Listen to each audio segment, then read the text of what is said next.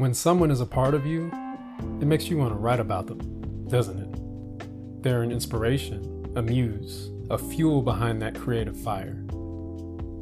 That's exactly what I was exploring in the poem, Part of Me, where the source of my loving inspiration was not a lady, straight man here, but a parent of mine. Hold up. Don't writers normally get fired up over some lover or secret romance? Well, that's how it seems to start. I want you to be with me now because I neglected our relationship. I mean, romance is exactly what one would expect from lines like those. But after chasing all the pretty muses one can ideally chase, all roads keep leading back to pleasing one group of folks the family. I wrote that poem initially as a soon to be adult, a time when life got really hectic. It is for most of us. I mean, it's a time to grow up, to get serious about work, pick a path, and be responsible. All that stuff is a ton of weight for young people. Add on an extra interest like athletics or arts, and the pressure is really on, either to be great at it or to give it up for a real job. Ooh, I think my little inner artist just cringed. When it came to writing, it was always tricky to navigate sharing with my family. A lot of the content was dark, sexual, violent, all the usual tropes from an emotional teen. Not the usual G rated family stuff. And that aside, I also really cared about the opinions of others, and few mattered more than my dad's. This was also a time when my living situation was very strange. Our household stability at the time had been ripped apart. Without getting into the deets, I didn't know exactly where my parent was living or if they were living anywhere at all. I've constantly worried about the well being and choices of my own parents. Though they do their best, this added worry can be unnerving for children too. Teenagers struggle with a lot, the most, actually.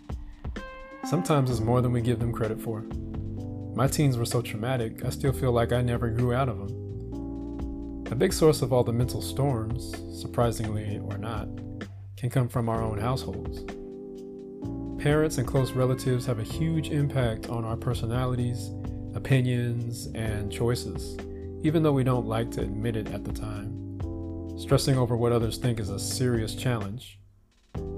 Some of us writers, introverted and introspective, are more susceptible to wanting others' approval. Maybe a sibling always got the attention we wanted. Maybe our interests and hobbies weren't as cool as those of our friends. No one wants to feel weird for being who they are.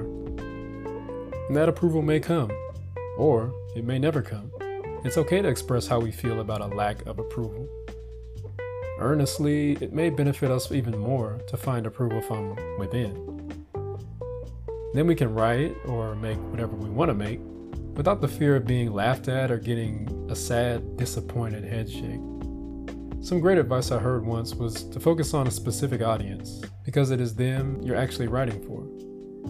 Don't try to write for everyone in the world because that, my friend, is impossible.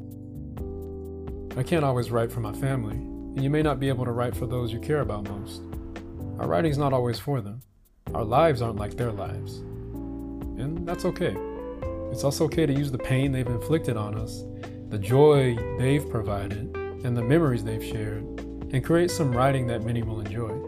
The best part is that you'll feel it, really, right in the chest, just like some good therapy. Art is at its best when it oozes from the heart. Question Can you relate to struggling with others' opinions, even that of your families? Thanks for stopping by.